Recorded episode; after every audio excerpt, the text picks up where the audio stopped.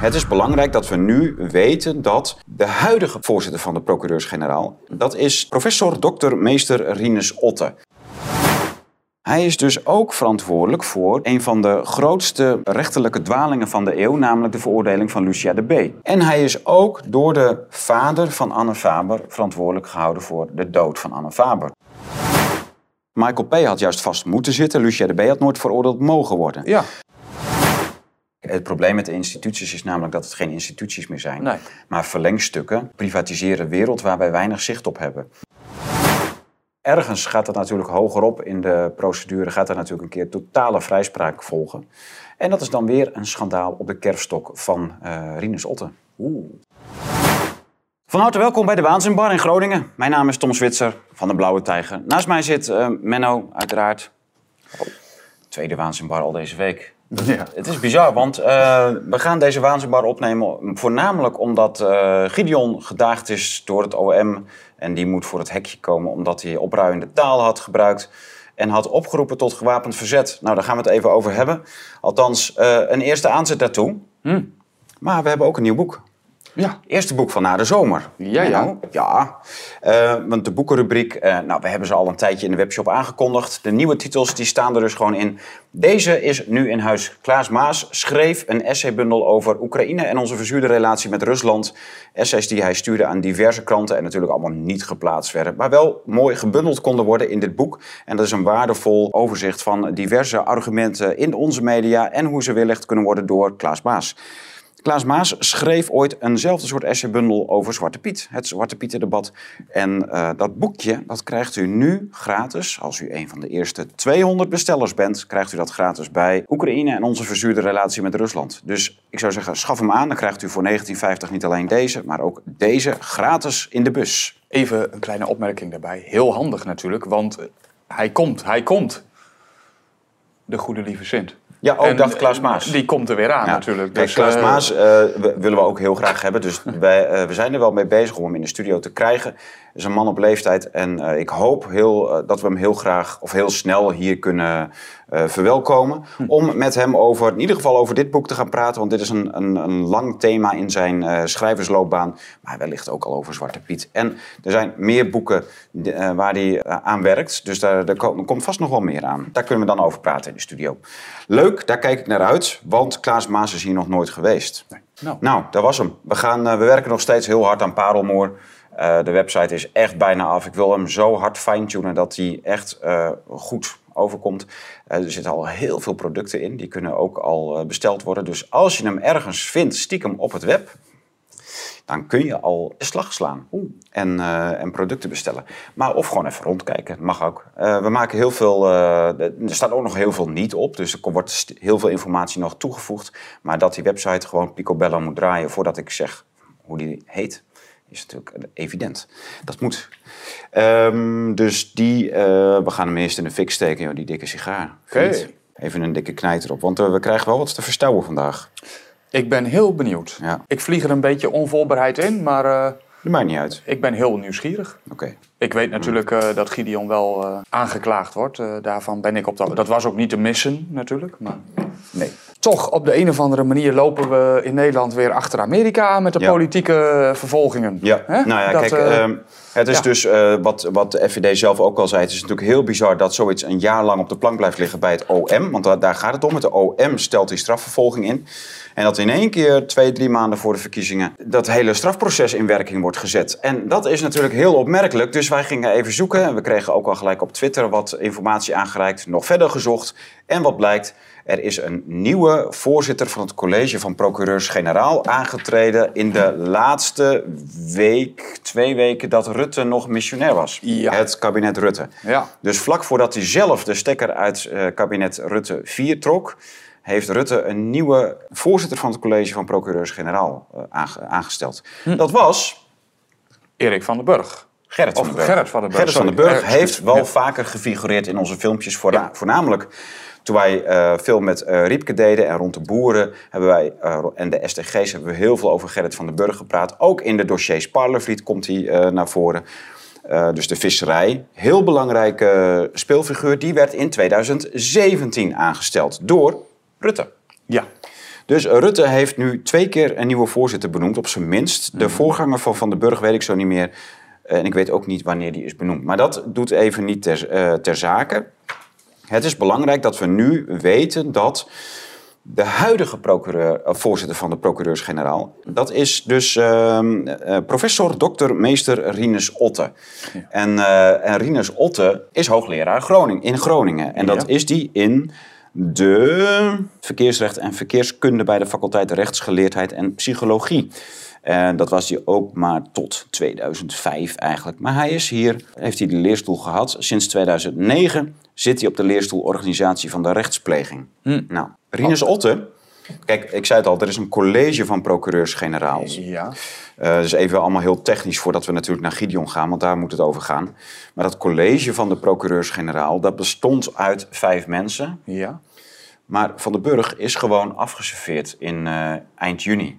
Dus uh, Rinus Otte heeft hem opgevolgd. Gerrit van den Burg zit daar niet meer in. Dus het zijn nu vier ehm, in dat college. En die vier hebben gezamenlijk geadviseerd aan de minister Jesselgus...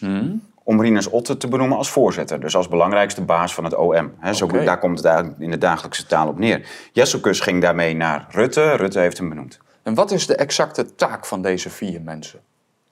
Die stippelen de lijn, de inhoudelijke lijn van het OM uit. Oké. En die zijn verantwoordelijk voor uiteindelijk ook voor dit soort hele gevoelige zaken. Dat wordt direct door eh, Otte eh, afgestempeld van Precies. wel of niet gaan. Ja. Want dat is natuurlijk wel heel wat om een Kamerlid te vervolgen, net als destijds met Wilders. Dat is geen kattenpis. Dus dat is heel belangrijk dat we eh, straks ook gaan inzoomen op Otte. Ja. Maar we hebben natuurlijk ook... eh, jongens, wat een papieren. Dan moet ik even eh, de weg weer vinden. Nou, wat ik dus wel eh, mooi vond om te zien, is dat er en in april door NRC, geloof ik, en in mei door de Volkskrant zijn er hele Ja. grote artikelen Ja, gewijd die, aan, hadden we, eh, die hadden we dus opgesnort. Ja. uitgeprint. En Ja. die hebben we dus ook even doorgenomen. Met name omdat daar rond die benoeming van Otte best wel eh, veel ophef was. Ja. Daar komen we zo op terug. Want eh, dat zijn twee hele lange artikelen die lijken ook wel een beetje op elkaar. Dus de, de, het doet zich ook wel een beetje aan alsof ze met z'n drieën zijn in, in de... Volkskrant hebben, is het geschreven door twee auteurs, Ja. Elspeth Stoker en Menno van Dongen. In de NRC is het geschreven door Camille Driesen. Nou ja, goed. Eh, het lijkt heel erg op elkaar. Sommige zinnen zijn echt gewoon gekopieerd. Ik weet het niet. Er zat ook een week, nee, een maand tussen de publicatietijd. Ja, Dikke maand. 27 dus mei inderdaad. Vijf weken. Nou ja, dat, tot, tot daaraan toe. Nou, welke uitspraken halen ze nou erbij van eh, onze Gideon. geliefde Gideon, de zogenaamde complotmarmot, hè, zoals ze hem spottend, no- spottend noemen. Alsof het een klein jongetje is, weet je. Dus al- als die naast je staat, dan, eh, dan kijk je Flinke omhoog. vent. Ja, hij is een grote vent. Ja, ik dan toevallig niet. Jij maar- minder, maar ik wel. Ja. Ik zit wat hoger, maar ik hoor, ik hoor eigenlijk zo te zitten.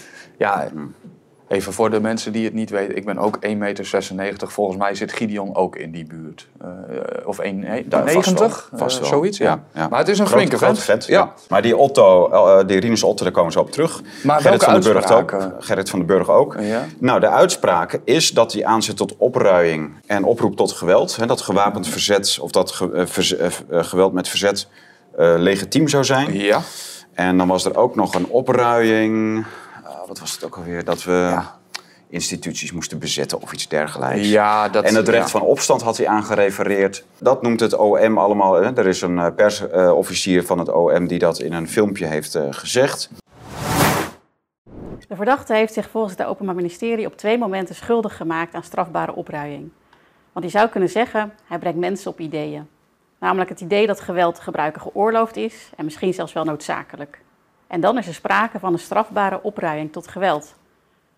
Verdachte riep tijdens een manifestatie boeren op om hun strijdlustigheid te laten zien en zei: We hebben allemaal het recht van opstand. En in een interview zei hij te hopen op een revolutionaire beweging die naar het parlement zou trekken. En daarbij schetste hij het beeld dat er dan slachtoffers zouden kunnen vallen. En volgens het Openbaar Ministerie is er dan echt, eh, breng je dan echt mensen op het idee om strafbare feiten te plegen. En dat het dan oké zou zijn. En dat is het niet.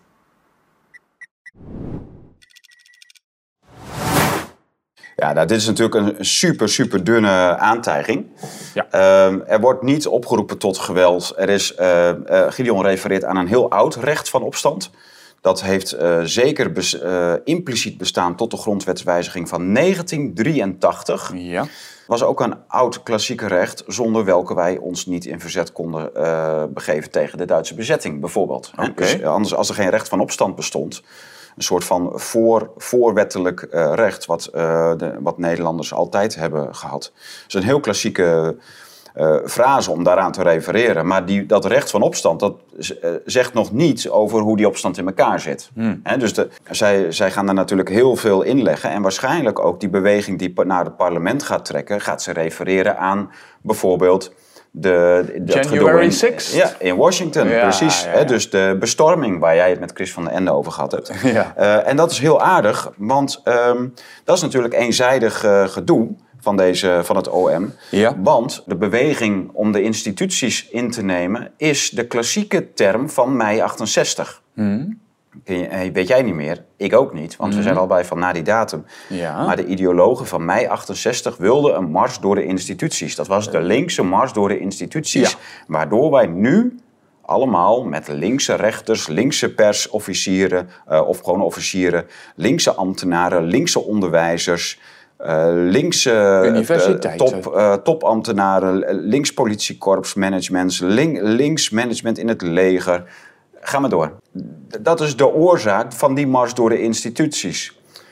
Dus ik weet niet wat deze mevrouw nou precies aan eh, strafbaar is. Maar ze probeert er een, een gewicht aan te leggen in het kader van recente ontwikkelingen. Ja, en ze Terwijl zegt ook... natuurlijk een, hele eh, oude, een hele oud gebruik is. En waar, waar zij zelf, want het, dat, dat wijf is natuurlijk zo net links als de, Ja. ze is zo links als de neten. Ja. Maar dat, dat is natuurlijk ehm, eh, wat, ze, wat zij niet wil weten. Zij wil dat in het eh, kader van Washington en de bestorming van het Capitool. Framing. Ja, framing. Dus ze gaan uitspraken framen in andere recente gebeurtenissen zetten. Terwijl je het net zo goed in hele oude tradities kunt zetten. Of in minder recente, maar ook niet hele oude gebeurtenissen. Zoals mei 68. En dan heb je in één keer een, hele, een, een, een heel ander referentiekader. Maar Nou, ze zegt ook letterlijk, ze noemt ook in deze speech al... eh, het woord, s- ze zegt dat er eventueel slachtoffers zouden kunnen vallen. Ja, nou, en, En dat is dan de schuld van Gideon. Eh, Precies, nee, Ja. maar ze zegt dat ook dat hij dat gezegd had. Hè? Ja. Het is mogelijk dat er dan slachtoffers vallen. Maar dat slachtoffers, die vallen er ook door onze regering. Slachtoffers van het toeslagenschandaal, slachtoffers van Ja, Groningen. en wie schuld is dat dan? Hè? Welke instructies en oproepen Dus- liggen daaraan ten grondslag? Want dat zijn politieke beleidspunten geweest. Exact. Hè, dus dat, dat heet, die hele framing van eh, ouders met toeslagen bij de Belastingdienst is het gevolg geweest van politieke afspraken op de top van het ministerie met het kabinet om harder in te grijpen bij, eh, in dit soort situaties en eh, gewoon eh, rukzichtloos te doen wat ze ook hebben gedaan. Ja.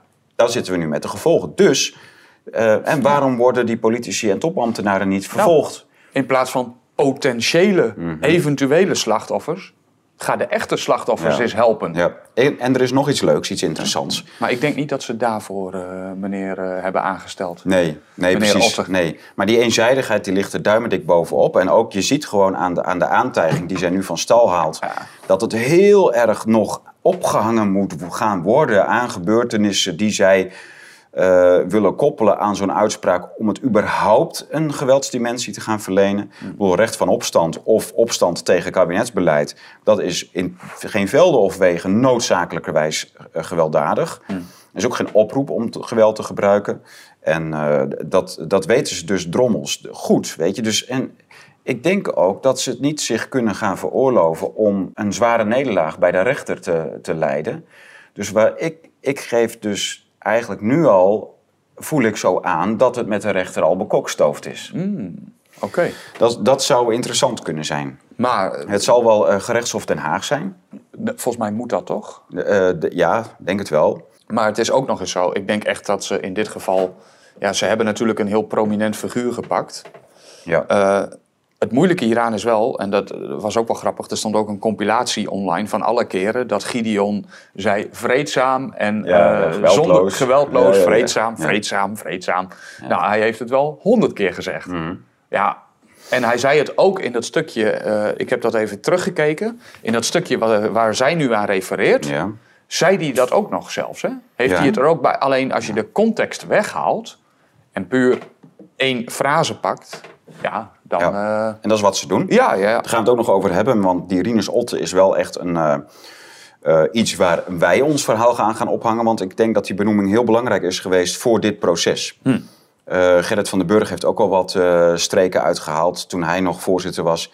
Maar die Rinus Otte die is echt, is echt een scherp slijper. Dat, eh, dat komt wel in de geschiedenis eh, naar voren. Ja, die uitspraken, zogenaamd oproepen eh, tot geweld en het aanzetten of het eh, mensen op ideeën brengen. Ja. Ja. Ja. Dus de, de- het wordt nu zo ongelooflijk licht gemaakt om uitspraken in verband te brengen met andermans daden.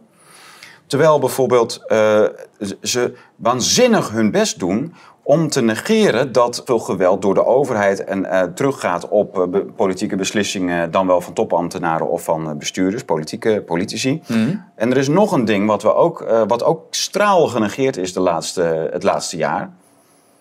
Dat is het debat wat niet heeft plaatsgevonden, maar wat gepland was over de legitimatie van geweld door Extin- Extinction Rebellion actievoerders. Ja. En de mate, de, de vraag stond centraal, welke mate van geweld, maar ook eh, wat voor straf ben je bereid te ondergaan voor de goede zaak? Ja. Ja. En daar is toen heel veel ophef over gekomen. Twee jaar terug of zoiets is dat geweest. Ik weet het niet meer. Maar dat is toch wel een, eh, eh, ook kort geleden. En net zo kort geleden als die kapitoolbestorming. En da dat is uiteindelijk door Pakhuis de Zwijger, die dat debat zou faciliteren, is daar een stekker uitgetrokken vanwege de ophef. Dus niet vanwege de inhoud. Nee. Dus daar stonden wel degelijk teksten in die aankondiging van Pakhuis de Zwijger over die eh, hypothetische bereidheid tot geweld die actievoerders zijn, waarbij eventueel ook doden kunnen Ja, vallen. hè? ja. Belangrijke frase. Nou, en was er ook niet iets dat mensen bereid waren te sterven ervoor? Ja, Dus, ja, ja. Maar, maar ook, ook anderen, eh, als zeg je dat ook alweer, Ja, bijkomstig, de slachtoffers. Ja, Hè? slachtoffers. Dat zou dan ook eh, mogen. Ja. Of daar, daartoe zouden mensen ook bereid zijn. In ieder geval, dat werd ter discussie gesteld. Had voor, voorstanders, tegenstanders. Maar er was een GroenLinks-Kamerlid, Suzanne Kreuger. Ja. Die zou daarbij aanwezig zijn, ook namens GroenLinks. Ja. Om daarover mee te debatteren. Oké. Nou, degene die dat aangezwengeld heeft, Annabel Nanninga op Twitter. Ja. Ja. Zij zei toen, dat is, oh, dat is heel kort geleden geweest, februari 23. Dat is toch weer veel korter geleden dan ik dacht. Nou, tot nog toe straal genegeerd door het OM dus. Hè. Annabel Nanninga, die zegt... een GroenLinks-Kamerlid gaat gezellig babbelen of klimaatactivisten geweld kunnen gebruiken... in een zaal gesubsidieerd door de gemeente Amsterdam nota bene. Amsterdam Ja 21 stelt raadsvragen. Doodeng dat extreem links serieus gaat praten over geweld toepassen. Nou, wat voor frases zijn dat dan? Het aanplakbiljet en de, de, de organisator in Pakhuis de Zwijger, dat is Progressief Café. Ja. Dus dat is dan degene die het debat organiseert. Pakhuis de Zwijger faciliteert gemeente Amsterdam betaalt. Eh, betaald. Ja. Het is heel ingewikkeld, maar zo zit het. ja. Mm. Heerlijk die sigaar zeg. Kijk, heerlijk. Moreel beraad over het klimaat. Reflectie over de vraag of we geweld moeten gebruiken om de aanpak van klimaatcrisis af te dwingen. 7 maart, 8 uur, Pakhuis de Zwijger. Eh, er kunnen mensen, 300 mensen in aanwezig zijn. En de line-up van sprekers is dus onder, onder andere Su- Suzanne Kreuger van GroenLinks. Maar er staan nog een aantal interessante namen bij. Benedicte Fiek, de advocaten. UvA Rebellion, nou dat is dan waarschijnlijk een platform eh Faiza Oelazen, Kiza Magendane, dat is ook zo'n, die heb ik ook wel eens vaker gezegd. Ze zijn echt van die Twitter, eh, Twitteraars. Oké. Maar eh Hanna Prins. Ja, de die- meest opmerkelijke naam op deze lijst, Sibren Kooistra. Ja. Maar, Klimaatgoeroe, echt zo'n boertje wat rijk is geworden met windmolens en zonnepanelen verhaaltjes. Die Oké. stond, let op, plaats drie van Code Oranje. Van Oké. Richard de Mos. dat meen je? Ja, dat Aha. meen ik. En daar hebben we destijds met Riepke hebben we daar ook al flinke eh, uitzendingen over gemaakt. Hmm. Dat dat überhaupt bestond, dat hij op die eh, lijst is gaan staan. Ja. Waardoor wij echt hele, hele grote vraagtekens hadden over die hele code Eh, oranje. ja, ja, en ja. dat Sibren Kooistra erop stond. Dat is echt zo'n klimaatactivist van je welste. Oké. Dus dat is interessant. En dan heb je dus een andere tekst die daar ook bij hoort. Over dit debat. Verschillende experts uit de praktijk, politiek activisme en onderzoek zullen met elkaar hierover van gedachten wisselen. Dus activisme, journalistiek en wetenschap.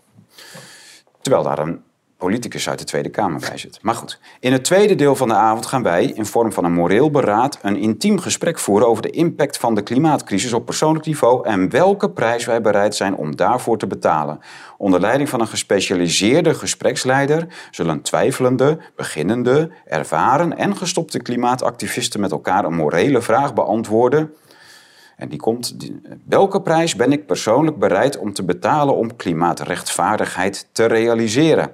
Ben ik bereid om 3 tot 15 jaar in de gevangenis te belanden als gevolg van mijn activisme? En daaraan, die vraag, werd dus in feite dus de strafmaat, eh, hè, daar wordt eigenlijk een soort strafmaat uitgesproken, 3 tot 15 jaar. Ja. En daar hoorde expliciet bij, dus ben ik bereid om mijzelf te slachtofferen of slachtoffers te maken Ja. die voor, voor een betere wereld, voor het klimaat, die klimaatrechtvaardigheid.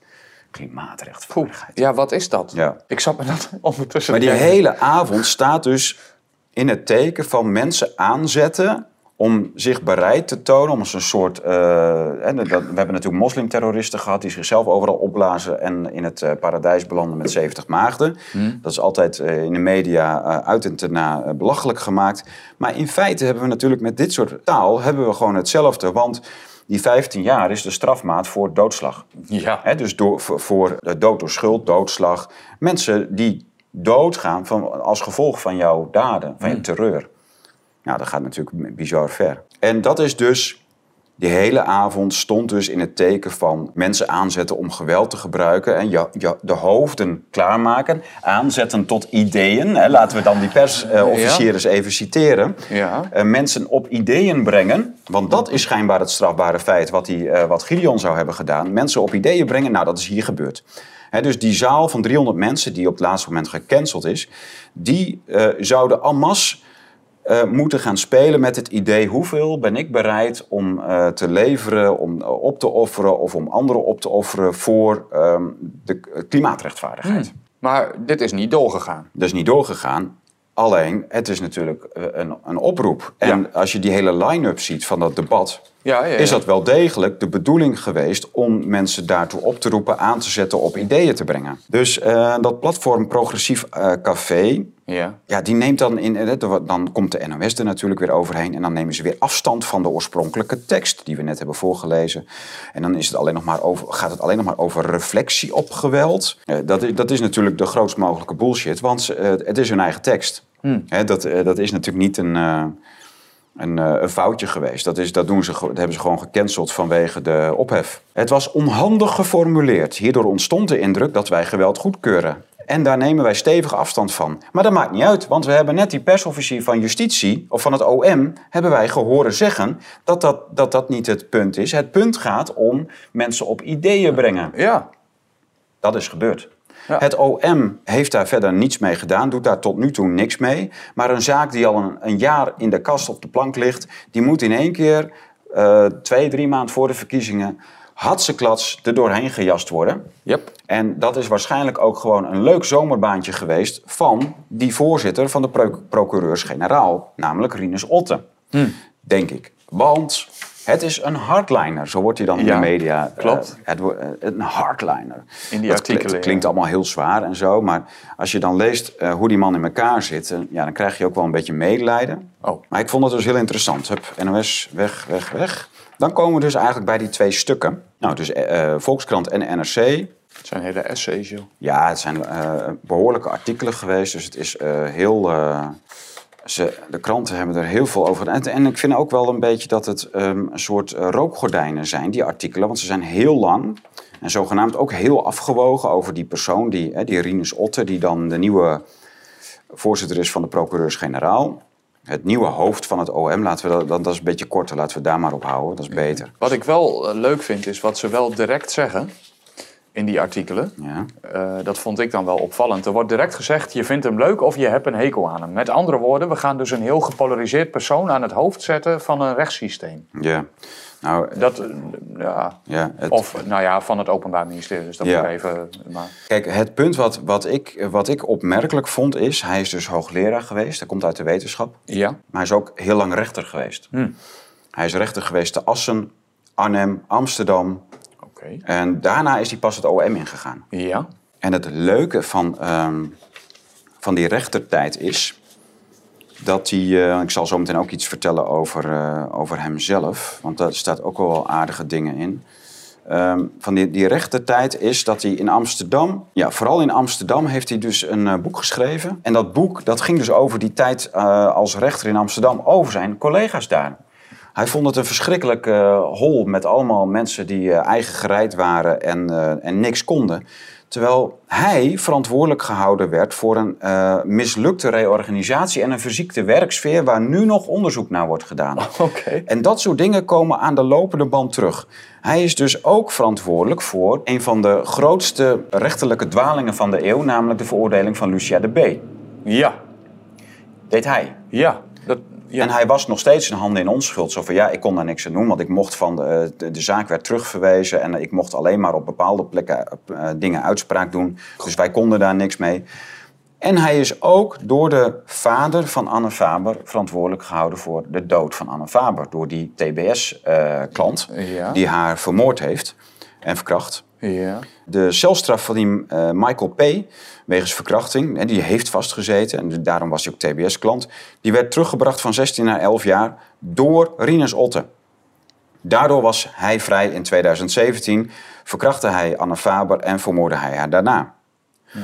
Dus die Rinus Otte is een, inderdaad een knal en knalharde droge ert zonder geweten, hmm. zou ik zeggen. Kijk, die, die, die essays, of die twee het profielschetsen van uh, in NRC en Volkskrant, die moet je altijd met, uh, met uh, voorzichtig lezen. He, dus wat wordt hier nou eigenlijk gezegd? Wat, wat kun je er wel uit opmaken? Nou, dus ehm, alle rechterlijke cirkels waar hij in geacteerd heeft, die, die zijn bijna blij dat hij weg is. Dus dat hij geen rechter meer is.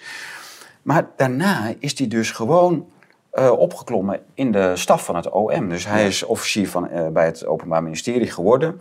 Hij is uiteindelijk in 2016 al toegetreden tot het college van procureurs-generaal. Adviseur, geloof ik. Nee, gewoon was hij één van vijf. Waar okay. uiteindelijk in 2017 Gerrit van den Burg benoemd is als uh, hoofd daarvan. Dus die werd hoofd van het OM. Ja. Maar hij was, dus, hij was dus al die tijd, zat hij direct onder die Gerrit van den Burg. Mm -hmm. Terwijl al deze schandalen uh, speelden en terwijl er nog integriteitscommissies onderzoek deden naar opereren links en rechts bij, uh, bij diverse werkplekken van hem. Ja. En dat, dat, is allemaal, dat ging allemaal heel raar. Wat lezen we nou nog meer van deze Rinus Otte? Nou, hij is geboren in Zierikzee, studeerde rechten in Utrecht, promoveerde in Tilburg, werd daarna rechter, rechter in Assen en in 1999 hoogleraar aan de Rijksuniversiteit Groningen. Vicepresident bij gerechtshoven Arnhem en Amsterdam en voorzitter van de sector strafrecht. In 2015 stapte hij over naar het OM en trad dus in 2016 binnen een jaar al toe tot dat hoogste bestuurscollege van het OM. Hm. Nou, dat is een, uh, een enorme race geweest, terwijl hij dus eigenlijk heel veel brokken heeft gemaakt uh, in, als rechter ook. Hè? Ja. Echt wel hele, hele gevoelige brokken. Wat is, uh, wat is Rinus Otter zelf voor man? Nou, uh, het is een workaholic. Hij gaat nooit met vakantie. Ja. Hij heeft wel ooit zijn rijbewijs gehaald en hij heeft daarna drie keer een auto gehuurd. Maar dat vond hij zo gevaarlijk dat hij daarna nooit meer auto heeft gereden. Ah. Kijk, hij is totaal ongevoelig voor kritiek om hem heen. Daar is hij niet in geïnteresseerd. Hij is legalist, een 19e-eeuwse juridische stroming die het belang van regels en strikte interpretatie daarvan centraal stelt. Rechters moeten de wetgever volgen, ook bij hen onwelgevallige regels. Hij was kritisch toen bleek dat rechters het taakstrafverbod uit 2012 massaal omzeilden door, in combinatie met een dag hechtenis, alsnog taakstraffen op te leggen.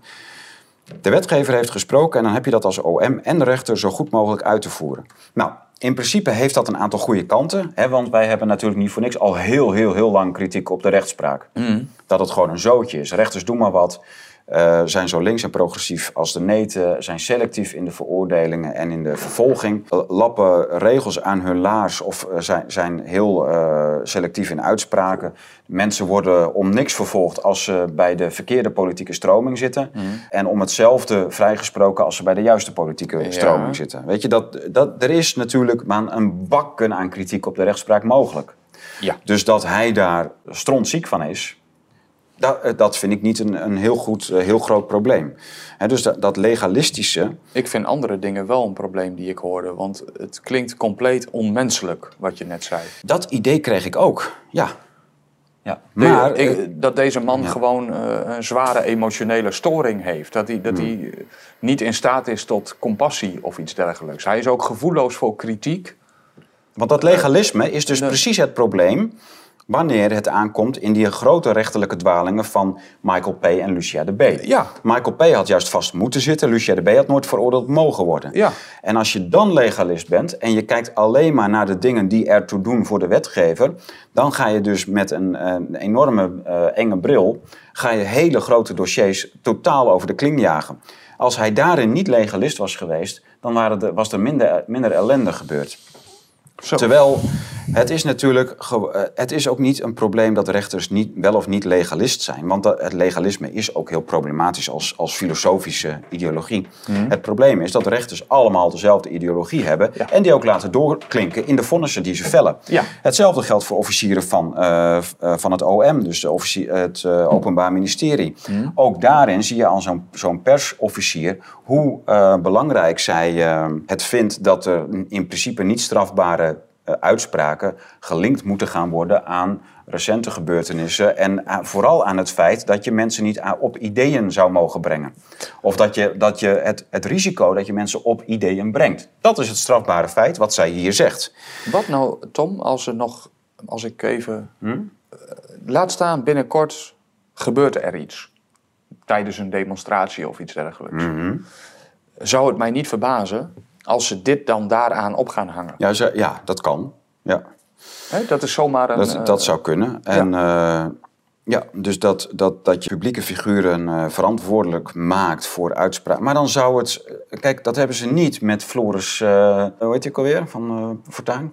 Hebben ze niet nee, gedaan. Volkert. Volkert, ja, sorry. Van Volkert Graaf. van de Graaf. Ja. Die dus een moord pleegde na maandenlange hetsen door eh, Melkert, door eh, die, die andere eh, Pief van de P van de A, die, die, die hele verachtelijke gast. die zei van, ik, ben, ik vind u een minderwaardig Ja, mens. dat, ja. Die, dat soort uitspraken. Tom de Graaf, die eh, na de dood van Fortuyn bijna blij was. Dat kon je gewoon zien, weet je. Dat, dat soort tuig eh, heeft natuurlijk ook... is verantwoordelijk geweest, linea recta, voor de dood van Fortuyn. Dat Volkert uiteindelijk de trekker overgehaald heeft. Nu heb je blijkbaar een soort eh, precedent in de, in de rechtspraak. Dat je inderdaad eh, publieke figuren kunt veroordelen voor andermans daden als er maar enigszins een soort van dun draadje tussen te linken is. Terwijl bij de moord op Fortuyn was het overduidelijk. Het hele haatmilieu. En waarom moet Wilders al twintig jaar lang beveiligd worden? ja. Dat is niet om wat hij zelf zegt. Hè? Dat is gewoon Nee. vanwege de enorme hetsen die daar eh, over, over hem af... eh, en de- Baudet is misschien nog wel duidelijker. Die Ja. keert zich helemaal niet tegen moslims. Dus die heeft helemaal niets te duchten van, eh, van eh, salafisten of iets dergelijks. Nee. Nee, die loopt gewoon eh, knalhard gevaar van eh blank, tuig. Ja, eh, links-wit, eh, dat, dat gewoon, net als Volkert, graag de trekker overhaalt op iemand als Baudet. ja. Dus daarom is die beveiliging er ook al jaren bij, overal. Nou goed, wat hebben we nog meer? Over Rinus Otte. Even kijken hoor. Eh, ja, allemaal, allemaal schandaaltjes rond euthanasiewetgeving. Maar het is echt, het is echt een soort van frik. Weet je, zo'n zo'n zo'n papiervreter die nooit zijn huis uitkomt, geen auto rijdt, niet reist. Dat zegt hij ook allemaal expliciet zelf. En alleen maar met werk bezig is. En dat werk staat alleen maar in het teken van de regeltjes die eh, onaantastbaar toegepast moeten worden. Interview, emotieloos. Maar in Ehm, dat opzicht, hè, nou. dan, dan hebben we toch helemaal geen rechters meer nodig.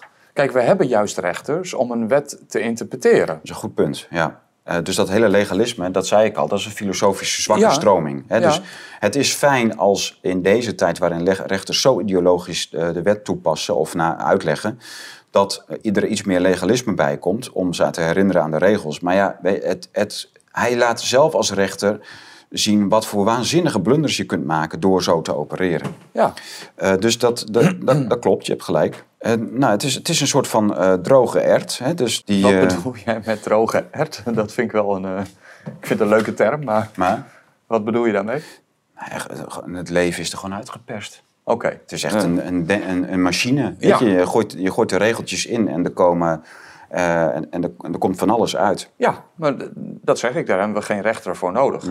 En bovendien, hè, dus, dus iemand die eh, zo lang rechter is geweest, daar een potje van heeft gemaakt. Ook op managementgebied bij de diverse rechtshoven waar hij vicepresident is geweest, Arnhem en Amsterdam. Zo waanzinnig stennis heeft lopen schoppen dat hij dus werksfeer verziekt heeft. Daarna weg is gegaan en uit rancune een boek heeft geschreven over dat, die werksfeer. Ja, dat was ook nog, ja. Dan denk ik van, eh, het, kijk, de werkomstandigheden, of dat, die, die hele werksfeer zal ook wel waanzinnig eh, slecht zijn. Want we, we weten zoveel van rechters en gerechtshoven dat we er eigenlijk eh, gillend van wegrennen. Hè? Dus de, die rechtspraak moet ook hervormd worden. Maar deze man heeft zoveel schandalen aan zich gekleven en zoveel bizarre uitspraken en vonnissen gedaan met de zware gevolgen voor heel veel mensen. Dat het bizar is dat hij gewoon binnen een jaar dat hij toetrad tot het OM. Hè, dus hij heeft de rechtspraak verlaten. Hij heeft een schandalig boek over rechters gepubliceerd, dus uit de school geklapt. En daarmee wordt hij beloond door een carrière bij het OM. Iedereen die een boek schrijft uit rancune, eh, eh, die weggaat bij zijn werkgever. En eh, werkgever, het is, het is een ambt, hè? Recht, Ja, rechter is, rechters zijn een ambt, die wordt ook voor het leven benoemd. Dus in feite heeft hij tussentijds zelf ontslag genomen en, en een carrière move gemaakt. Maar het bizarre is dus dat, eh, dat zoiets beloond wordt. Dus je, eigenlijk, je verraadt het ambt. Je slaagt niet in de missie die je jezelf hebt opgelegd om de boel te hervormen, organisatorisch. Maar laten we dan... En je publiceert dan gewoon in een boek waarin iedereen open en bloot beschreven staat. Die namen die, die zijn eigenlijk maar, eh, of die fingering, dat was echt maar een, eh, iets voor de bühne. Want iedereen wist wie wie, wie was. Dus eh, het, is- je, je creëert een waanzinnige ja, schandaal. En, en dan kun je in één keer zo in de top van het ministerie, bij het OM. Ja. Dat, kan toch niet? Nou, mijn, dat, dat wou Dat ik dus een niet? beetje gaan aandragen nu eigenlijk. Dan hoor je toch he- gewoon he- afscheid te nemen van het hele... Wat speelt hier? Ja. Waarom? Hoe komt hij daar? Want hij heeft dus schijnbaar wel dingen gedaan die belangrijk genoeg waren dat hij iets verdiend had. Want je komt daar niet zomaar. Is die, is die eh, chantabel? Chanteert, chanteert hij iemand? Ik weet het niet. Maar dit is, dat is natuurlijk heel raar dat iemand die eh vicepresident is geworden bij twee gerechtshoven... daar met knallende ruzie weggaat. Huppatee, in één keer bij het OM naar binnen gaat. Tenzij dat natuurlijk bij het OM de, dus een soort jubelsfeer heerste van... nou, nu, eh, nu hebben we eindelijk iemand die zich geen illusies maakt over de rechtspraak... en die, die trapt er hard in en die haalt het onderste uit de kan en dergelijke... Hè, terwijl hij eigenlijk het onderste uit de kan heeft hij alleen maar met twee hele grote blunders op zijn, eh, op, op zijn eh, eh, palet. Weet dat? Dus ik vind dat heel raar, dit, dat, dat hij er doorheen komt. Iemand die eigenlijk schandalen achter zich aan heeft, die ook, die ook nog niet eens zijn afgesloten. Weet je? Er zijn integriteitscommissies bezig met wat hij allemaal deed. Ja. En, en dat hij dan in 2016, eh, binnen- dus binnen een jaar in het hoogste college zit van het OM zelf. En daarin ook al gelijk heel dominant is. Dus hij heeft ook in. eh, toen, hij nog geen, eh, toen hij nog niet het hoofd van het OM was, dus in de afgelopen jaren, heeft hij eigenlijk al heel erg de regie naar zich toegetrokken binnen dat college van vijf. Waar Gerrit van den Burg het hoofd was. Ja. Hè, die, eh, die in 2017 benoemd is als hoofd. Nou, hij, eh, Otte is nu hoofd, maar die jaren daaraan voorafgaand heeft hij ook heel erg, dan zoek ik even de, de alinea op, heeft hij ook de regie naar zich toegetrokken in bepaalde organisatorische kwesties. Hij wordt al snel verantwoordelijk voor belangrijke portefeuilles. Zo gaan er binnen het OM al jaren verhalen over een omstreden relatie tussen eh, nou, twee officieren. Eh, die zet hij allebei aan de, aan de kant van de weg, dus die gaan eruit. Maar in die hele zaak heeft hij eh, de regie naar zich toegetrokken, de, de boel eh, gereinigd. Dus kijk, wat we dus ook vanuit deze essays eh, te zien krijgen, is een inblikje in hoe de rechtspraak en het Openbaar Ministerie allebei jarenlang gewoon een potje waren. Hè, dus hij, hij heeft wel degelijk, die hele strikte legalistische manier van opereren is wel degelijk, komt wel degelijk in conflict met de praktijk van binnen het OM en binnen de rechtspraak, die daar allebei was. Hè? Van, ja, je moet niet aan onze eh, cultuurtjes komen, want eh, dan eh, hebben we de pop aan dansen. En dat doet hij dus wel, omdat het gewoon zo'n hele starre idioot is. Hij heeft gewoon wel weer heel veel op ta- boven tafel gekregen. En, en de idee dat het OM en de rechtspraak boven alle vormen van verdenking staan, dat is natuurlijk bizar. Dat weten wij al lang. Ja. Dat hebben we, roepen we ook al heel lang. Ja. Maar dat toont hij aan. En dat krijg je nu in die twee stukken uit in de Volkskrant en NRC, krijg je dat duidelijk te zien. Maar ik zit me dus nu wel af te vragen. eh, hij komt dus uit de rechterlijke macht. Gaat naar het Openbaar Ministerie. Mhm. Werkt daarmee eigenlijk feitelijk dus voor de overheid. hè, voor onze regering, Ja, toch? Ja. Ja, dan, Eh, dan willen ze ja. toch iets bereiken met deze aanstelling. Ja, nou, ik heb wel even gekeken of de, zowel Gerrit van den Burg als Otte onderdeel zijn van de topmanagementgroep. Dat zijn ze niet. En dus ze, ze zijn niet onderdeel van die groep van 100, plus minus 100 topambtenaren die roleren over alle ministeries. Dus de OM staat er wel degelijk los van. Maar het, wordt, het, het is het Openbaar eh, Ministerie, dus het is wel natuurlijk een ministerie. Ja. Maar- En als zodanig onderdeel van het ministerie van Justitie. Oké, dus ze werken eigenlijk nu rechtstreeks voor eh Jesselgus. Formeel zou je dat niet kunnen zeggen. Maar deze man die komt dus een paar weken voordat Rutte demissionair wordt, wordt hij eh, de opvolger van eh, Gerrit van den Burg. En je ziet dus wel degelijk een enorme eh, verandering van, of niet een enorme, maar een striktere toepassing van.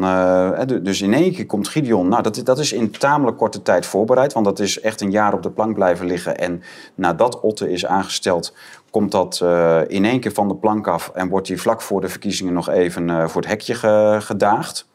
Door dat OM. En je, je weet gewoon dat als er een Tweede Kamerlid, en als dat dossier daar ligt, dan, is dat, dan moet dat tot op de hoogste baas besproken worden. En waarschijnlijk is dat ook gewoon met Jesselkus, eh, zijn minister, en met Rutte gewoon overlegd. Dus dat, eh, dat kan niet anders. Als je weet hoe die contacten normaal gesproken lopen, die, zeker informeel, dan weet je dat daar gewoon haast mee gemaakt is. Ja. En dat Otte ook gewoon de, de mogelijkheden ziet om eh, Gideon van Meijeren voor het hekje te slepen op basis van die hele, hele dunne aantijgingen. Namelijk het aanzetten tot ideeën. Of het, op, het, breng, het, het mensen op ideeën brengen. Moet ik Correct zeggen. Ja. Want dat is uiteindelijk de basis. Niet het, het, het haatzaaien, niet opruien of wat dan ook. Dat wordt allemaal bijgehaald. Maar het mensen op ideeën brengen. Dat is, dat is waarschijnlijk waar ze op doorgaan. Is het zo dat rechters worden aan dit soort zaken toegewezen? Ja, dat doen de rechtbanken zelf. Oké. Maar hij heeft bij een aantal van die rechtbanken Ja, gewerkt. hij is dus vicepresident geweest. Dus hij heeft in twee grote rechtbanken in Nederland, Arnhem en Amsterdam. Ja. Dan heb je nog een paar, Rotterdam, eh, Den Haag. Eh, Daar heb je een president of een bestuur waarvan de president het hoofd, hoofd is. En die bepalen dat. Wel, wie, welke rechters er op welke rol eh, worden gezet. Ja, ik probeer een Ja. beetje te vissen naar hoe die lijnen lopen. Want Mhm. kijk, hij doet dit met een reden natuurlijk. En als die echt zo cool en berekenend is, Ja. dan zou hij dit niet als een gokje doen. Nee, maar hij heeft dus wel vaker de plank misgeslagen. Dat dus wel. hij heeft gedwaald. Maar hij komt er wel mee weg. Nee, maar kijk, het is iemand die vol- volstrekt in zijn eigen hoofd leeft. Hij ziet hier die mogelijkheid om dat te doen. En het is een legalist. Dus hij vindt van de letter van de wet moet toegepast worden. Nou, waarschijnlijk heeft hij dan niet alleen, niet alleen geen letter van de wet, maar heeft hij misschien ergens iets van jurisprudentie van vorige rechtsgangen waaruit het zou blijken dat wat Gideon nu doet ook beklagens, of, eh, aanklagenswaardig is. Ja. Het bizarre is alleen dat eh, Wilders, na Wilders, nu ook Gideon van Meijeren voor het hekje wordt gesleept. Maar dat er een reeks aan mensen gewoon eh, v- vrij rondlopen die met veel meer op hun kerfstok en, eh, en, en met veel dikkere bewijsvoering in verband zijn te brengen met mensen op ideeën brengen. Mhm. Ja. En dat varieert vanaf eh Alt Melkert eh, tot eh, eigenlijk al de, de, de sfeer rond Janmaat. Dus dat, daar is destijds, die Hans Janmaat is destijds zo waanzinnig gedemoniseerd. Hij heeft bomaanslagen van linkse terreurgroepen op zijn huis en op zijn partijkantoor gehad. Zijn vrouw is daarbij bij de benen verloren en heeft de rest van haar leven een rolstoel moeten doorbrengen.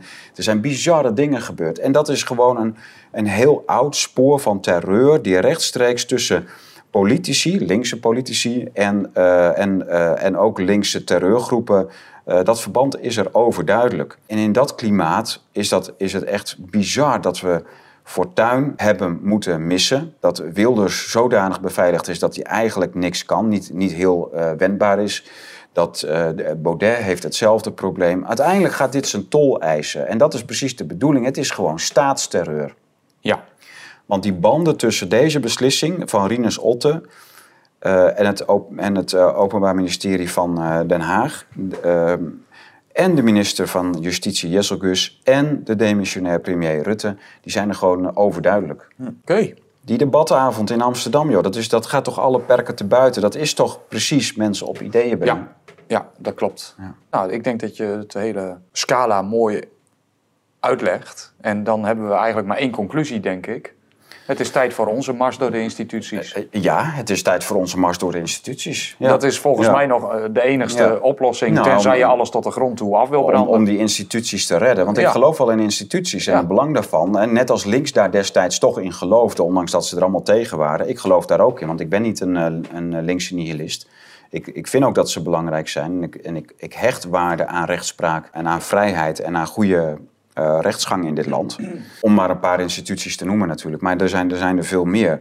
Maar uiteraard eh, gaan, we, gaan we dat proberen. En dat deze mensen dus zich verzetten tegen de nieuwe generatie. Want ze zitten er natuurlijk allemaal al 40 jaar. Hun, hun vaders of hun ouders, die generatie bewerkte die mars door de instituties. Zij klimmen erin op. Ja. En, en er is nu een generatie die, eh, die het anders wil. En, en, die, en die ziet in wat voor waanzinnige tijd we leven. Ik hoop het. Hmm. Ja. Het is gewoon een de- maar is het dan gewoon een kwestie van de lange adem? Nou, kijk, het probleem met de instituties is namelijk dat het geen instituties meer zijn. Nee. Maar verlengstukken van, eh, van een geprivatiseerde wereld waar wij weinig zicht op hebben. We weten dus bijvoorbeeld uit die hele klimaatwereld, dat hebben we met de laatste waanzinbar besproken, dat, dat het een kwestie is van geld verdienen voor eh, private gelden op, eh, op publieke kosten. ja. Of private winsten op publieke Ja. kosten. Dus dat, dat, er een, dat eigenlijk alles wat staat was, alles wat instituut was, is eigenlijk geprivatiseerd. Het is een soort van voor. Het, een, een afscherming van de, van de grote private, ja, de grote private belangen in Nederland, maar natuurlijk de, eh, eh, het hele Westen, omdat het helemaal met elkaar ver- vervlochten is. Eh, en met dure woorden als eh, de democratische rechtsstaat en, en de instituten en, eh, hè, en waar, waar dan PVV en FVD een gevaar voor zouden zijn. Je hoort het zelfs omzicht zeggen dat, dat, dat het zo zou zijn. Nou, dat is natuurlijk echt doodeng. Die instituten, de, de democratie, de rechtsstaat, en dat, dat is natuurlijk gekaapt. Ja.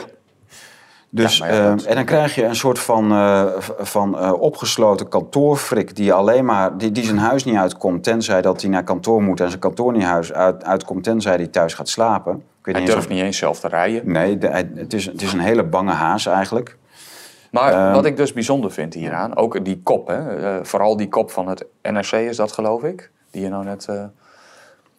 de nieuwe baas van het OM is een hardliner met een hekel aan vakantie.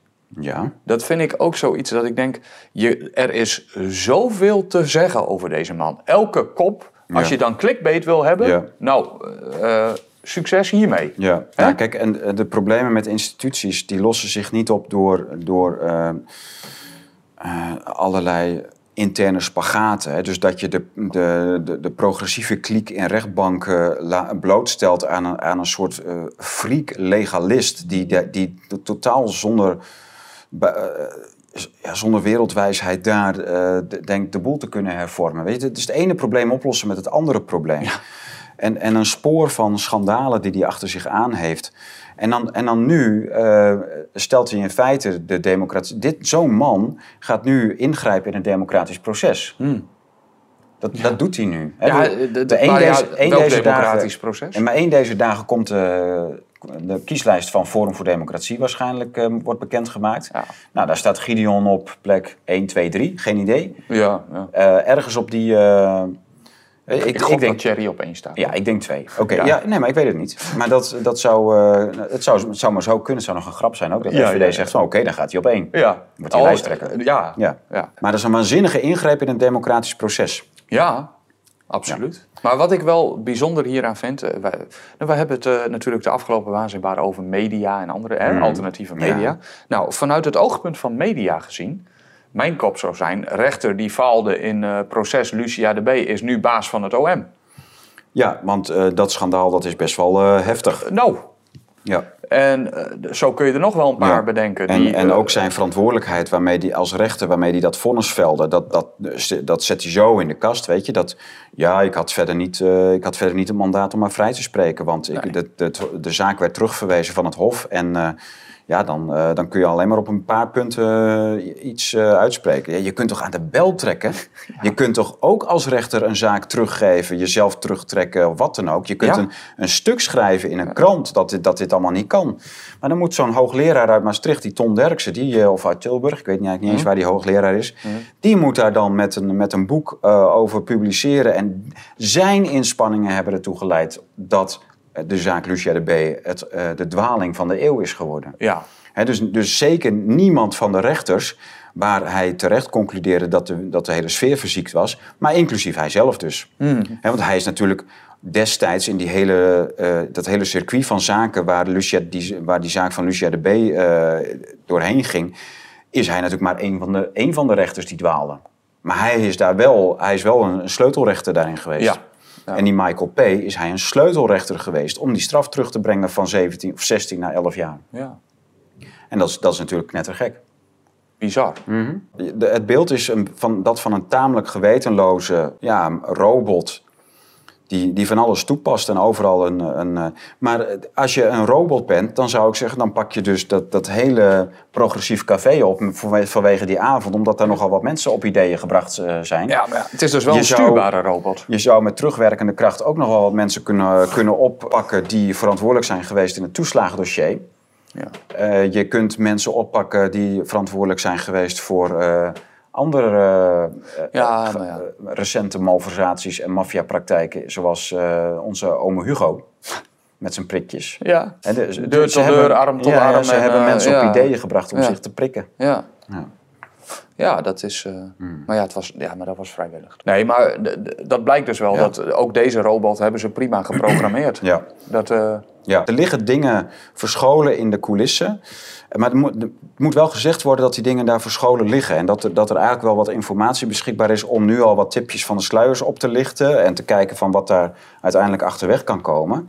En maar gaandeweg dat proces van Gideon gaat er natuurlijk meer achterweg komen. Er gaat ongetwijfeld gaat er informatie boven tafel komen op dit eh, dossier. Ik hoop ook dat er gewopt wordt en dat er kamervragen gesteld gaat worden om informatie boven tafel te krijgen die niet zwart gelakt is. wie heeft dit proces in gang gezet? Eh, ja, maar kijk, ja, dat weet je toch wel. Ja, VVD. ja. Als je nou een hele grote conspiracy man bent, hè, Ja. dan zou je ook kunnen zeggen dat, eh dat eh Rinus Otte die. eh, want ergens is dit natuurlijk gewoon gratis verkiezingsaandacht voor Gideon. Ja. Ergens. Ja. En ergens zou je ook kunnen denken van het feit dat Gideon dit moet ondergaan, moet heel veel mensen de ogen openen en heel kwaad maken. Ja. Ja, maar... Nou verdenk, ik, nou verdenk ik die hele Rinus Otte niet van zo ver doordenken. Hè? Dus dat, ik schat hem niet zo nee, in. maar die wordt gebruikt. Die, die wordt gebruikt, maar eh, de, eh, ja, de, de over, het overleg is er eh, geweest tussen, eh, tussen het kabinet en de top van het OM en de top van het ministerie van Justitie. Want, hè, de top van het ministerie van Justitie is altijd betrokken bij grote eh, zaken, gevoelige dingen. Dat, dat bleek ook al eh, destijds met Heers Balin, die voor het CDA eh, minister van Justitie is geweest en ook zich bemoeide met eh, zaken. Dat is op meerdere mo- eh, eh, momenten ge- gebleken dat dat zo werkt. De lijntjes zijn nou eenmaal kort. Je ziet, je loopt, ze lopen allemaal rond daar. Ja. En het is een mega belangrijke zaak. Ja. Maar eh, kijk, eh, ik zeg even heel simpel, hij wordt eh, gebruikt. Want met zijn historie hoort hij natuurlijk nooit op deze positie te zitten. Dus hij is hier met een reden, hij, hij zit hier met Ja. een doel. Ja, dat, En ik jij, weet niet jij of- denkt van, ze hebben tegen hem gezegd van, jij gaat daar je werk doen en je doet ook wat, wat wij willen dat je doet.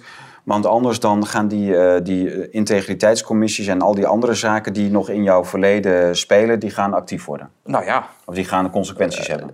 Hè, zo, dat, zoiets. d- d- d- Ja, ja. zou kunnen. Als we het dan Ja. toch over eh, speculatie en andere dingen hebben. Ja. Maar ik, zie geen andere, ik zie geen andere reden. En misschien is die er wel. Maar weet ik het gewoon niet. Dat kan ook. Maar waarom deze man op die positie. Hoe die daar terecht is gekomen. Ja. Met zijn staat van dienst. Mhm. Ik weet het ook niet. Maar di- dit is wel. ehm, hij, hij trekt dus gelijk aan de bel om te laten zien dat hij er is. Dat deze wind hier nu waait. Hè, het, is ook, eh, het gaat ook weer een afschrikwekkende werking uit naar heel veel anderen. Wordt hij nu genoemd dan in die vervolging van Gideon, zeg maar? Hij is verantwoordelijk. Hij is, hij is hoofd van het OM. Dus hij is verantwoordelijk voor deze zaak. Oké. Dus een andere officier kan best wel de hele zaak doen. Ja? Maar als er een Kamerlid vervolgd wordt, moet dat het hoofd van het OM en het ministerie van Justitie zijn daar direct in betrokken. Daar Ja. wordt, dat wordt afgestemd, dat kan niet anders. Oké. Er gaat niet een of andere boerenlul uit, eh, uit Assen of Groningen zeggen van... eh, ja, ik eh, zit een beetje vast met mijn OM-carrière en ik, ga, ja, ik ga dat dossier even van de plank trekken. nee echt niet. Nee, natuurlijk niet. Nee, nee, nou. nee, nee. Dus het zijn allemaal opmerkelijke dingen. Nou, waarom nemen we dan deze waanzinbar alleen maar daarover op? Omdat ik het belangrijk vind dat het direct al gezegd wordt en dat we direct al met de aandacht bezig zijn met, eh, op, op deze punten. Eh, wie is deze man, die Rinus Otte? Hoe is dat gegaan met eh, de connecties met eh, Rutte en Jesselgus? En wat doet de VVD in vredesnaam nu met, eh, met deze verkiezingen? Dus de laatste waanzinbar waarbij we duidelijk hebben laten zien dat Rutte over zijn graf regeert als demissionair president, eh, premier. Mhm. Dat bevestigd wordt nu ook weer bevestigd dat Rutte echt heel actief is als demissionair premier om het volgende kabinet aan alle kanten eh, ofwel te laten ontploffen, ofwel om de oppositie aan te pakken. eh, en, en, en dat, hè, tot nog toe zien we eigenlijk twee onaantastbare partijtjes, de BBB en de NSC van Omzicht, die nog niet echt zwaar aangepakt zijn geweest. Maar FVD staat weer, de, de alles staat er strak. Eh, PVV staat allemaal strak. Dus Ja. het is echt heel effectief eh, werken aan een nieuw kartel. Hm. Nog wel even, kijk, eh, NSC is natuurlijk nog niet onder vuur geweest. eh, mede met als feit dat er eigenlijk nog steeds niks bekend is. Nee. Hè? Dus, eh, maar het schandaaltje wat wel naar buiten kwam, even een mini-schandaaltje even. Met die woordvoerder. Ja. On- Onno. Onno Aarden. Aarden, zoiets, ja. ja. Ja. Dat was wel heel grappig ja, dat is heel natuurlijk. grappig. Ja, heb je het nog uh, Ja, zeker. Ja. Ken je de vrouw van Onno Aarden? Nee. Ik kende de man zelf ook niet nee, eens. niet. Maar, Maar, daar is dus onderzoek naar gedaan. Ja. Heel leuk. Jij kent zijn vrouw wel. Ah, Suzanne Smit. van... De heks. Oké. Bestseller-auteur. Ja. Heks. Eh, waanzinnig in de media. Het is een soort van nicht van Jan Roos, maar dan echt heel kwaadaardig. eh, eh, dus echt een, een, een, een vuilwijf die, eh, die, die ook echt... ja, zij, zij is formeel ook echt heks. Dus zo een, Oh, zij zit bij zo'n gezelschap. Ja, ja, ja, ja, ja. ah, Oké. ja, Ja. heel naar, heel duister, heel bizar. Ja. En eh, die Onno Aarde, die heeft natuurlijk eh, ja, vanwege een bepaald tweetje over de BBB, eh, heeft hij zijn biezen gepakt. Maar het bizarre idee, want Omtzigt die kende hem natuurlijk, die weet, in, in die circuits weet iedereen wie wie is. Ja. Dat Omtzigt als CDA een progressief figuur aanstelt als woordvoerder. Die getrouwd is publiekelijk, hè, dat is een publiek feit, met Suzanne Smit, de heks. Ja. Dat, dat, is, dat is bizar. En na een kort telefoongesprek Vijf ook weer afscheid heeft genomen. Binnen vijf uurtjes Ja. was hij weer weg. Maar hoe, hoe is die vent... Sorry dat ik het even zo zeg. Ja. Eh, iemand stelde die vraag ook op Twitter. En ik dacht ook bij me, ja, hoe is deze man door de ballotagecommissie gekomen? En toen Ja. dacht ik ook bij mezelf, Ja. betekent dit nu dus dat, dat Omtzigt echt het heft in eigen hand neemt en gewoon alleen maar doet wat hij denkt dat goed is? Want als hier meerdere mensen bij betrokken waren geweest, zou deze man nooit op die positie gekomen zijn. Weet je Menno, ik denk dat die ballotage geen fuck voorstelt. Exact. Dat ik, heb, is, ik heb in- op gemeenteraadsniveau wel eens eh, gehoord... en een vriend van mij die heeft bij diverse partijen gesolliciteerd voor een gemeenteraadspositie. Iedereen was enthousiast omdat, het een, eh, van, omdat hij van allochtone afkomst was. Ja. Bij de P van de A kwam hij uiteindelijk terecht. Maar bij het CDA werd hem gevraagd of hij ook eh, lid was van de vrijmetselarij. Of dat hij dat zou willen worden. Oh, dus, maar voor de rest geen ballotage. Terwijl het een. eh, eh, ja, hij heeft wel. eh, als je hem even zou googlen, dan zit er wel een. ja, niet echt een, een verleden bij. Maar wel. Dat, dus dat, dat stelt meer voor dan die hele Onno Aarde met zijn schandaaltweetje over de BBB. ja. Hè, dus daar was meer over te vinden. Dus je weet dat die. En dat weten we nu ook van die andere. Dat D66-lid wat zich teruggetrokken heeft. Die heeft bij Forum gesolliciteerd. Heel recentelijk nog. Over wie hebben we het nu? Die eh, Turkse mevrouw. Die is ook op de lijst gekomen.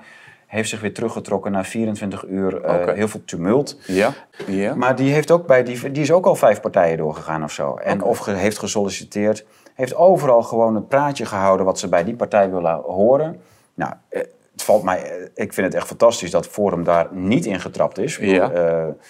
Want, eh, zeker in die cowboy-tijd, waarin er heel wat eh, cowboys eh, overal opkwamen, hebben ze die in ieder geval erbuiten gehouden. Nou, Maar die, maar die kwam nu bij D66 op de lijst. En dus een half jaar na haar forumsollicitatie bij de aardsvijand.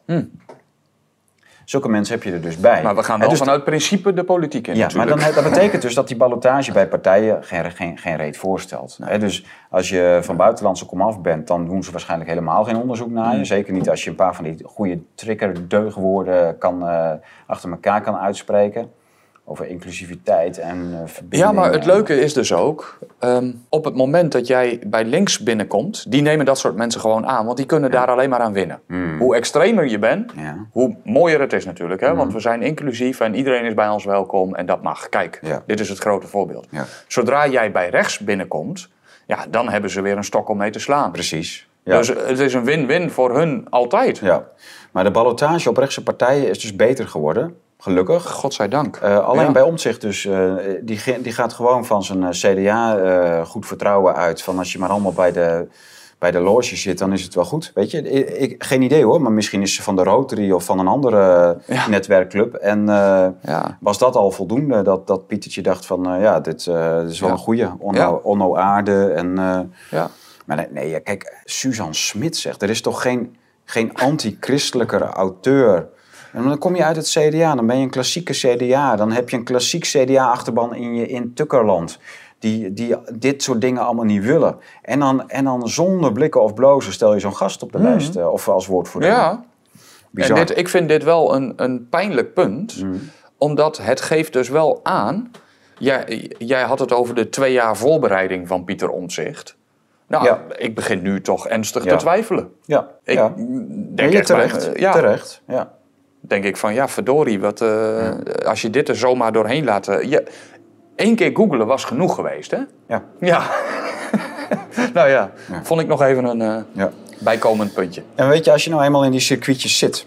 Ja. Hè, dus je, je zit in die, al die kletscircuitjes, woordvoerderschapjes, persvoorlichtertjes, de, de babbelaars, hè, dat Haagse, dat Amsterdamse. Je zit in het milieu en er zijn drie vrienden van jou die Onno goed kennen. En die zeggen, ja, goede vent joh, echt eh, fantastisch, eh, snelle, goede babbel, eh, die regelt de dingen voor jou. Blijkbaar zit Pieter nog steeds zo in elkaar. Ja. Ja, en Pieter heeft nog niet van het internet gehoord. Nou, die komt er nu achter Ja. dat je niet mensen aanstelt op basis van netwerken, maar op basis van mensenkennis. En de vraag is, heeft die mensenkennis? Ja, Hè? nou. Dus dat, dat is echt eh, de vraag. En dan moet ik eerlijk zijn dat de lijst van de BBB, daar is minder op aan te merken. En Die- we hebben nog geen lijst van omzicht gezien, maar er zijn geen... Ik vind dat BBB, eh, ja, ik, het doet me bijna pijn om te moeten zeggen, maar ze zijn op dit moment goed bezig. Ja. Maar ik ben het er nog steeds niet mee eens. Nee. Nee, ik vind het nog steeds gewoon, eh, ja, ik ben toch gewoon echt bang voor die wolf in schaapskleding. En ik blijf daarbij. Ja, ja. Ik- ik- nou ja, dat hebben we vorige keer gezegd. Hè? Die vertragende factor, die remmende werking ja. die ervan uitgaat. Ja. Dat, is- dat is al wel iets. ja. Dus en, eh, en dan eh, die tijd kopen of gebruiken om uiteindelijk eh, weer iets nieuws, weer een stap verder te kunnen zetten. Dus ja, in het aangezicht van de vijand één stap vooruit en, en hopen dat je die stap niet moet bekopen of niet twee stappen achteruit hoeft te zetten. Dat, dat is ook een, ook een manier. Maar ja, Het, is, het is allemaal. nou, ja, weet je, het is ook niet mijn partij. Nee, Nee. nee. Ik ben niet van de partijen, maar Nee. Nee, ik, ik wil me daar echt nooit uh, Heb niet je- in het Haagse terechtkomen. Ik vond het wel leuk. Sven Hulleman die kwam deze week met een videootje over de belastingvoorstellen. Oh, eindelijk, eindelijk iemand. Nou, die pakte dat ook op. En het wordt jouw op- lijst was dat. Nou, ik heb hem ook weer van via via. Ah, oké. maar, Ja. maar wij hebben daar inderdaad wel de echte aandacht Twee aan besteed. uitzendingen. Ja, gemaakt, ja. maar Sven pakte hem nu ook op. eh, en die was daar heel eh, expliciet over ook. Ik vond het wel leuk. We hebben natuurlijk een klein beetje op- en aanmerkingen op, de, op BVNL, ja.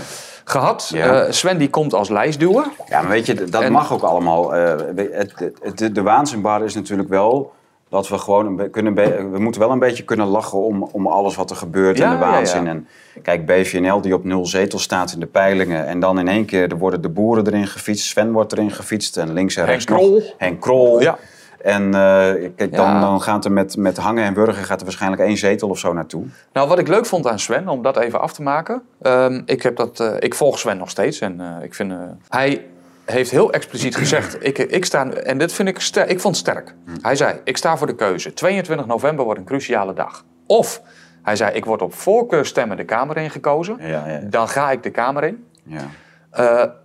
Al het geld wat ik verdien, geef ik weg. ja dat vind ik... eh, daar, Ja, had- dat- dacht ik wat van. Maar ja, goed, de- ja, dat, ja. maar oké, eh, het ligt eraan waar hij het heen weggeeft, eh, zeg ik dan maar. Ja. Mhm. Eh, dus dat laat ik in het midden. Hij zei ook, op het moment dat ik niet word verkozen, vertrek ik. Uit de EU, zegt, Uit zegt de hij EU. zelf. Ja, en ik, Ik vind vond dat een opmerkelijke- een heel rare, opmerkelijke uitspraak. Dus hij, hij stelt eigenlijk de kiezers voor het blok, maar zichzelf ook. Joh. Je, kijk, of je hebt een exitplan, je werkt er al aan, heel lang, en je gaat weg. En Ja. Er is dus nu een grote groep wappies die allemaal naar Paraguay gaan. Ja.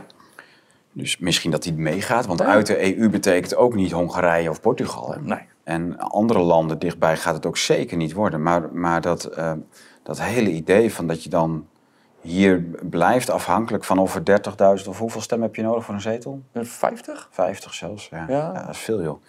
En, dat, eh, en anders ben je weg. Nou, dan, dan weet ik nu al, hij is weg. Want eh, Sven gaat geen eh, 50.000 stemmen halen. Oké. Nou ja, dan eh, kunnen we misschien nog een afscheidsinterview doen. Kijk, maar, ik zou ook zeggen als ik eh, eh, ergens laag op een lijst stond van eh, als, de, als ik word verkozen met voorkeurstemmen, ga ik erin. ja. Nou, ik vond die oproep op zich wel heel eh, treffend. En het geeft dus wel aan waar Sven staat. Ook, ook hoe, hoe noemen we dat? Eh, Ja, maar dan heeft hij dus ook geen fiducie in, in de andere mensen op zijn nee, nee, lijst. nee. Maar hij zegt dus gewoon, het is nu en anders is, is het basta, klaar, einde Ja, verhaal. Waarom, als, stel hij wordt niet verkozen met voorkeurstemmen. Zeg, er komen 50.000 stemmen op de lijst van BVNL en die gaan allemaal naar Sven Hulleman. Ja. Dan komt hij er als enige in. Hm. Dan zit hij in zijn eentje in de Kamer. Dan gaat hij, dus, dan gaat hij dat dus doen. Maar stel, er komen... eh, eh, BVNL pakt 14 zetels Mhm. en hij valt dus net buiten de boot. Ja. Dan, is het, dan heeft hij dus niet vertrouwen in die 14 zetels van BVNL. Dan vertrekt hij naar buiten de EU. Ja, Ja. dat, dat vind ik dus een beetje het aparte eraan. ja, maar ja, hij heeft zich gewoon aangesloten bij een partij om jou te gaan vertegenwoordigen, zegt hij dan. Ja, ja. Ja, ja. En hij ziet dan BVNL schijnbaar als... eh, ja, ja. Ja. Oké, in eh, dat opzicht, het is, het is ook wel een beetje een bij elkaar geraapte lijst. Dus in dat opzicht, eh, ja. ja, ja.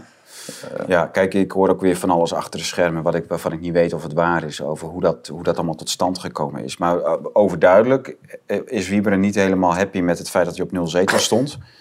En eh, heeft hij de boeren toegelaten tot BVNL, waar die bij andere partijen, of, of de FDF, hè, waar die bij andere partijen niet een voet tussen de deur konden krijgen. En, en met meer, dus Henk Krol, ja, waarom? Ja, Henk Krol eh, komt volgens mij voort uit dat pensioenverhaal. Ja, ik vind, ik vind Henk Krol wel goed. Ja, hij heeft wel wat goeds. maar- Ja, maar die houdt zich heel erg bezig met die, eh, met die pensioenen, geloof ik.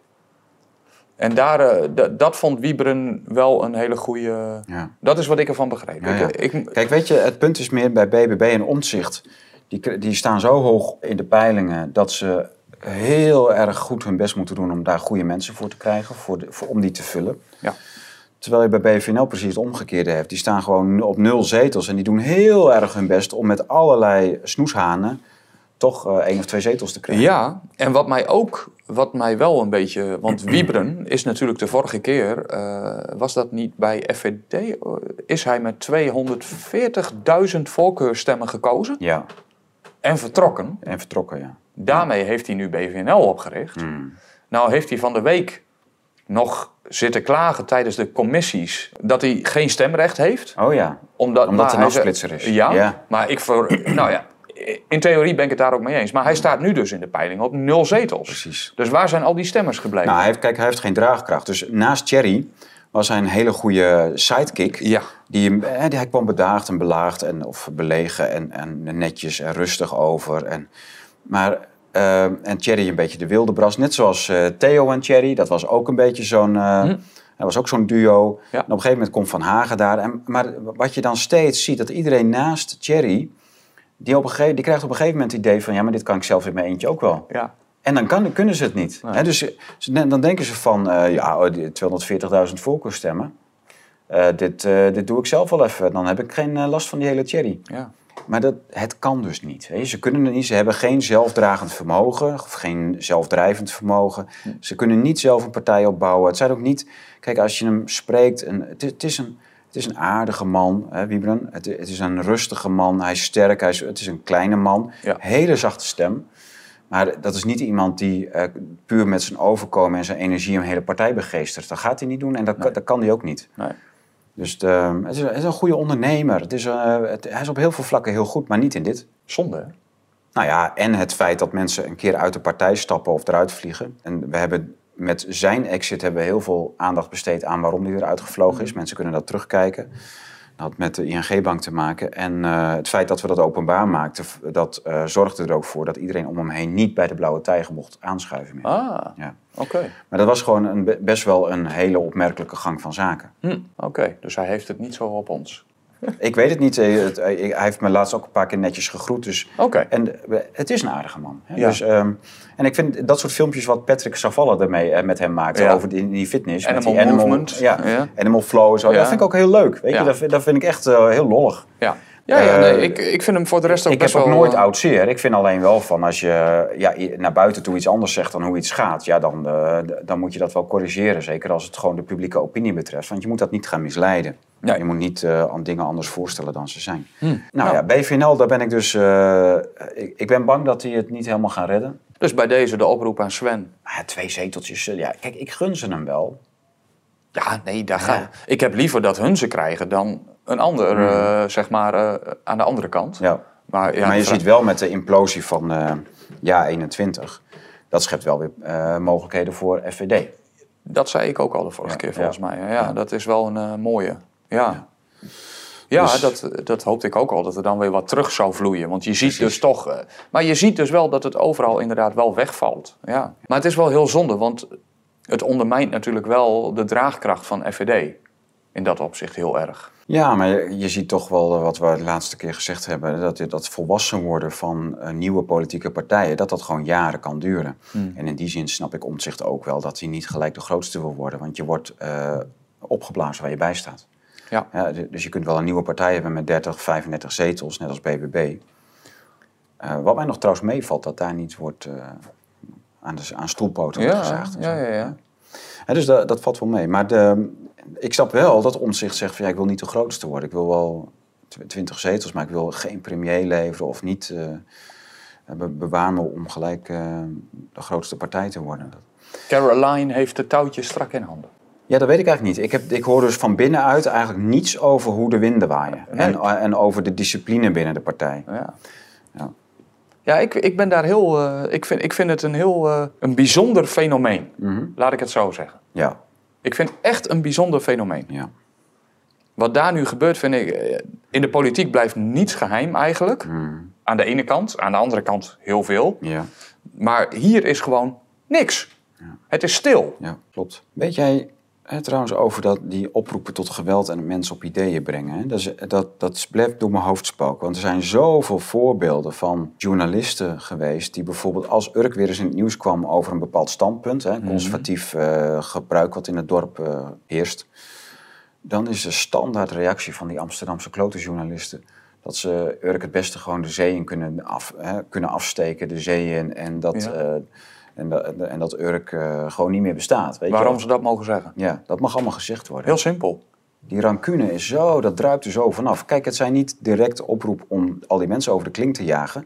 Maar het, er spreekt een fantasie uit eh, van, eh, dat die mensen niet meer bestaan. Ja, maar het is Uit- heel simpel. Nou, ze spreken die fantasie uit. Urk mag niet meer bestaan. Urkers mogen niet meer bestaan. Krantenkopje. Nou.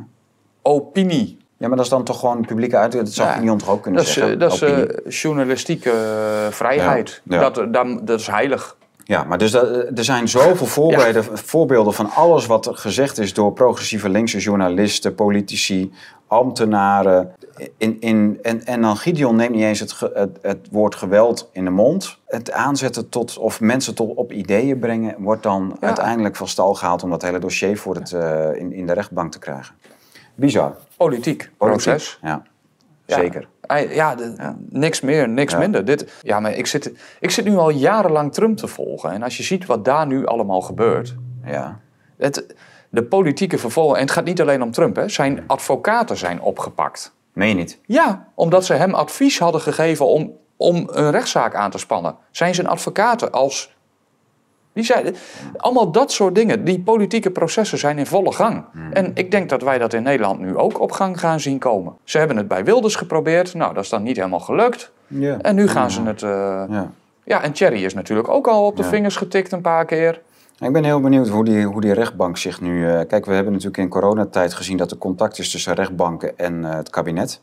Om niet te zeggen gewoon Rutte zelf. Ja, En, dus de, de- en, en Rutte heeft die macht, hè? die heeft al die, die tentakels overal in zitten. Die kan dus blijkbaar rechters zeggen van dit wordt het vonnis. ja. Eh, hè, hoe, dat, hoe dat nu is, kijk, die Rinus Otte is dus niet geliefd bij rechters. Hè. Dus als eh, de, de baas van het OM is, eh, is gehaat bij rechtbanken in Amsterdam, Arnhem en meerdere plekken, denk ik. Hij, hij voert natuurlijk gewoon de wensen van Jesselkus en, en Rutte uit. Dus dit is echt een VVD-koep om eh FVD nog een keer eh, flink aan te vallen voor die verkiezingen. Daar zat ik nu even aan te denken. Nou, Hebben ze daarom die ministerspost die bij het CDA lag... teruggehengeld naar de VVD? wie zat er ook alweer voor, voor Jesselkus? Er zat, ja, Grapperhaus. Grapperhaus, ja, precies. Ja, nou, die kon er ook wel wat van. Ja, Grapperhaus en Van den Burg, ja, dat waren de... Ja. Ja, ja, ja, dat was toch een ander duo dan Jesselgus en eh Otte. Otte. Ja, nou, ik zat daaraan te denken. En toen eh, hebben ze, zou Rutte dit, om, om toch hè, die hele essentiële justitietak Ja. onder... Ja, zou goed kunnen. Dus dat zou betekenen dat, eh, dat het een hele bewuste keuze is om Jesselkus op de eh, justitie te zetten en om eh, Otte te benoemen tot eh nieuwe hoofd van de procureurs-generaal. Om eh, dit soort processen erdoor te kunnen jassen. Ja, Ja. Ja. Nou ja, dat, dat, dat blijft, dat, ik blijf ook weer bij die uitspraak uit de vorige Waanzin terugkomen. Dat ik mij erover verbaas dat de aanval op de VVD uitblijft. ja. En dus dat, ik, ik wacht echt van. Het CDA is leeggevroten, gefroten, D66. Eigenlijk ChristenUnie ook wel. Die staat echt wel op het minimale aantal wat ze kunnen, wat ze kunnen hebben. Hmm. Eh, waar blijft die aanval op de VVD? Zijn ze nog steeds allemaal heel bang voor Rutte waarschijnlijk? Bizar. Bizar verhaal. En dat eh, wordt dus nog vervolgd. Er wordt natuurlijk, komt natuurlijk nog veel meer boven tafel. Maar ik, ik roep ook op aan de kijkers. Ik wil u op een idee brengen. Namelijk om te zoeken naar deze mensen in hun verleden, in hun vriendenkringen. Eh, misschien connecties die wij hier nog gemist hebben. Verbanden leggen die wij hier nog gemist hebben. En al met al kunnen we zo toch een soort van onderzoeksproject hiervan maken.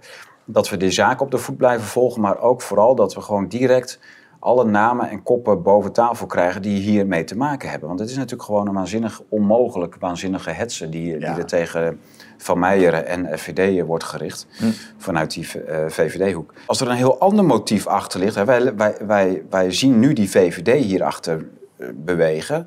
Mocht het toch heel anders zijn, ja, dan wil ik dat ook wel graag weten. Dus mocht u andere motieven zien en misschien andere, andere netwerken die helemaal niet politiek zijn, ja, dan ben ik ook benieuwd naar, naar hoe u erover denkt.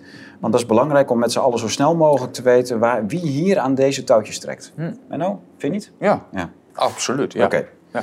Nou, leuke tijden, spannende tijden voor Gideon. eh, kop op. Eh, er is geen spoor van bewijs mogelijk natuurlijk. Dus er wordt vast wel een lagere rechter gevonden die, eh, die op basis van totale willekeur, net als bij ons. Nou. Hè, die ja, de staat heeft ook vrijheid van meningsuiting. De- zoiets. En dat je dan zegt, ja, nee, Gideon eh, ja, brengt mensen op ideeën. Oh, vastzetten of zo. Ja. Maar eh, ergens gaat dat natuurlijk hogerop in de procedure, gaat er natuurlijk een keer totale vrijspraak volgen. En dat is dan weer een schandaal op de kerfstok van Rinus Otte. Oeh. Weer Nou. Kijk. Ja. Weet u er meer van? Laat het achter in de comments van eh, YouTube, maar ook van Bluetooth. Want u kunt daar ook comments achterlaten, mits u ingeschreven bent natuurlijk op bluetooth.studio. Dat kunt u doen door even op het hamburgermenuutje te klikken en dan uzelf te registreren. Want dan kunt u updates krijgen over nieuwe video's. U kunt eh, comments achterlaten onder de video's. U kunt alles bekijken wat op YouTube al eraf is gegooid wegens censuur, et cetera. En eh, gewoon in vrijheid alles zeggen en, en kijken. Laten we daar maar op houden. En natuurlijk gewoon even de nieuwe Klaas Maas Hup in de winkelwagen. En eh, uitchecken met, het, eh, met dat boek. Dan sturen wij hem op. De eerste 200 mensen krijgen gratis het vorige boek van Klaas Maas erbij over Zwarte Piet. Het seizoen begint weer. Het gejammer en, ge, en, ge, en geëmmer zal niet van de lucht zijn. Het is eigenlijk al vrij laat, zonder dat we het nog over Zwarte Piet... Of bestaat hij nog? Het is eigenlijk overal weg misschien. Ja. Misschien nog in een dorpje in Friesland. Er was Ja. ooit een klein dorpje in Ja, dus Friesland er is wat dapper gewoon- stand hield Ja, precies, tegen de... ja, ja, ja. Dus er is eigenlijk geen plek meer in Nederland waar, het, eh, waar de, de revolutie zich al tegen Zwarte Piet gekeerd heeft. Ja. Nou ja, goed, ja. Eh, maar wij eh, doen er gewoon nog vrolijk aan mee. Het boekje heet Zwarte Piet is geen racisme. Het debat ontrafelt. Kijk, Die krijgt u dus gratis bij het boek over Oekraïne en onze verzuurde relatie met Rusland. Van Klaas Maas, die wij hopelijk toch wel binnenkort aan tafel in de studio hebben. Want dan gaan we champagne lostrekken en het boek officieel lanceren. Tot dan!